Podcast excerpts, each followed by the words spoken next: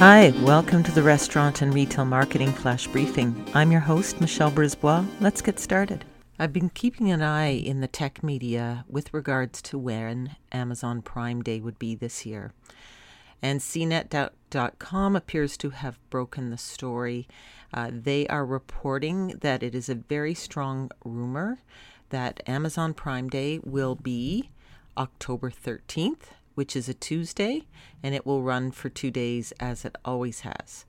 And so um, Ben Fox uh, Rubin of C net broke the store this past week, story this past week, um, and uh, so it's gaining momentum. Apparently, Amazon will be announcing, they say, on the twenty-seventh, which is the date you're listening to this, uh, Sunday the twenty-seventh. So um, you, you may have heard already, but at any rate, it looks like the thirteenth and fourteenth will be the uh, Amazon Prime sale. So Black Friday, Cyber Monday this year are going to be more of a protracted event that will run from mid-October uh, to Christmas. And so this should kick off the holiday season. Amazon has announced its new product launches uh, this uh, past few days. Uh, so it's anticipated that they will have the usual deals. Uh, so we're at the end of September. You got a couple of weeks to jump on the bandwagon.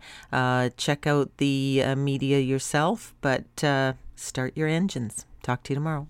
So come on, let's get out.